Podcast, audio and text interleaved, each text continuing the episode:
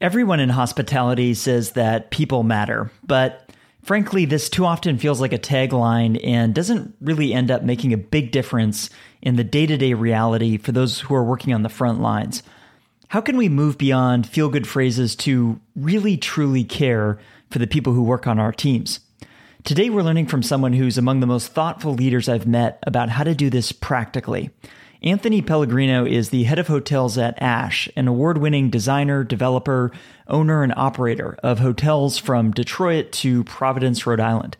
In this episode, you'll learn why hospitality leadership is all about serving the people working with you in providing hospitality. And here's some specific ways that Anthony does that, from the design and development of hotels to how he spends time visiting each property. Stick around if you want to care for people in a way that moves beyond just lip service.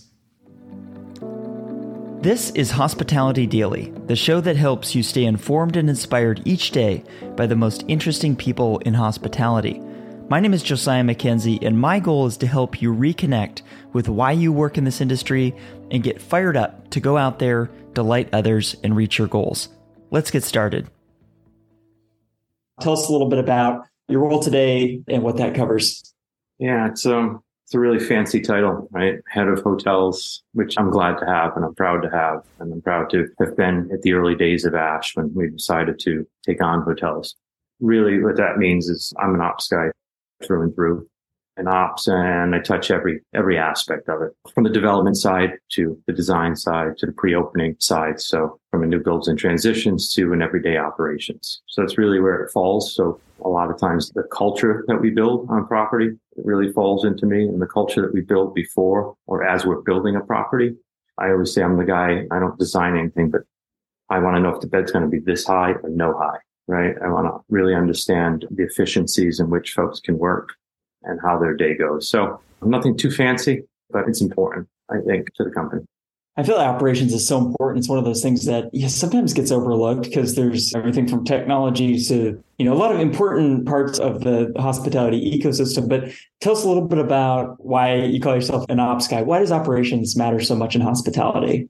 It's people, right? Service to others to me is the most important thing in life. And I think that's why operations is important. I know we service our guests, right? But we're serving other human beings. We're being kind, caring, thoughtful about how we treat them and the money that they spend on our products. But we're also thinking about the people we work with on a day to day basis. I think that's again, kind, caring and thoughtful about people in and outside of work, how they get to work, what their workday looks like when they're here, what they're faced with when they're here. And that also ties into your vendors, right? Those are relationships as well that you build over time. So I think you're constantly in service to others. And I think that's why operations beyond any efficiencies or any technology leveraging, the piece to it is we're a people business. Everybody says they're a people business. They say that people matter, but I want to unpack this a little bit. Where do you feel like people in the hospitality industry go wrong with regards to people and with regards to the people working? Because everyone pays lip service to this, but what have you Agreed. seen where people are missing the mark? I think it's so funny. I, I do think we blow smoke, right? Like we get caught up in it and you just have to be genuine. And I think that's where it comes down to, right? When it's bigger, faster, better. And we're talking about like AI or anything else like that. That's where we go wrong. We need to be thinking about, like when I was talking earlier about efficiencies, I used to joke in the design team at first, I'd be like, build the hotel for housekeeping. They didn't really understand what I meant. I was like, when you're building something efficient, we can now make money. When we're building something efficient, someone's day is easier to come in and do their work and do their work the way that, you know, is expected. I think that's one of the pieces where we get it wrong in hotels. We're thinking about the end user. We're thinking about our own egos and some mental masturbation, right? But if we're truly thinking about how people work in those buildings, that's one of the first places we go wrong. And it's not just about efficiencies. It's about the welcome, how people come in, how they experience the brand and what you're creating. I think that's a big piece. Obviously pay and benefits. And really, I would say the Dean Hotel was our first hotel and that hotel health and medical benefits before Ash did as a company. When you hear when people say your employees are your most important, you take care of your employees, they take care of your guests and and all those taglines and catchy phrases. It, it's true. You have to back it up. It has to be done. And I die on that hill. I've got a blue collar stain bigger than most. Let's unpack that a little bit because, as you said, it's a lot of taglines, people saying this. I'm curious how you personally stay close to the needs of the people that you're serving. And I love this notion of what you said of build the hotel for housekeeping. How do you stay close to the needs of the housekeepers in this example?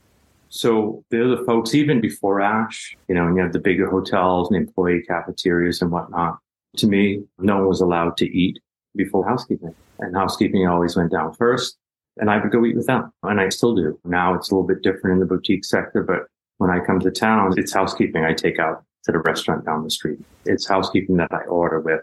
When I see a new car in the parking lot, right? I don't know whose it is. I want to celebrate that. And it really is just understanding people, right? Uh, when I say kind, caring, and thoughtful, like I need to be thoughtful. I need to ask about their day. When I came to the Siren, which I am here in Detroit, which is a city I love, and not just because there's a hotel here, it is one of the great American cities, but First thing I did is when I went to housekeeping, I was like, what, what's going on?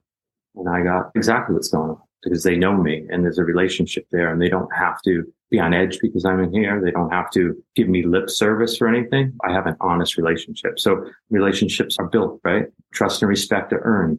And those are things I think you get when you spend time with people and you break bread with people.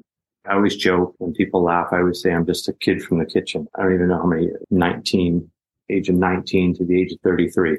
I was in the kitchen. And I will tell you, it's those steps and those years that formed my thinking about humanity, if you will, um, and how people should be treated and how to understand. And that's how really where my emotional intelligence started. So understanding that I could be a kid in the kitchen and maybe a late bloomer years later, I'm running a hotel company. But nonetheless, I think that's why I love hospitality. That's why I love the people in hospitality and I love what it offers. And I demand more from hospitality as a whole on behalf of those people.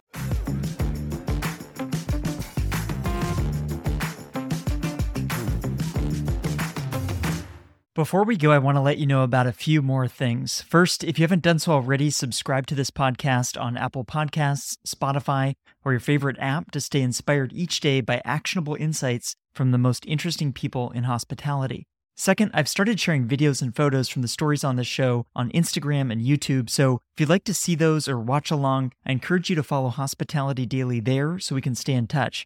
Third, if you'd like to listen to more conversations like the one you just heard, visit this podcast website at podcast.hospitalitydaily.com. I've spent a lot of time building out this website because I want to make it really easy for you to listen to the topics and guests that you are interested in whether that's culture and leadership, or operations, or technology, or something else. Browse and search the entire library of more than 400 episodes for some of the top leaders and innovators in hospitality at podcast.hospitalitydaily.com to get ideas for delighting the people around you and reaching your business and career goals. I produce this podcast each day and give it away for free because I want us all to learn and grow together. If you enjoyed today's episode, I just have one favor to ask. Please take a moment to text or email this episode to a friend or colleague who might appreciate it as well. They'll be grateful to hear from you, and what we covered in the show can help them, as I hope it helped you today. Thanks for listening, and I'll see you here tomorrow.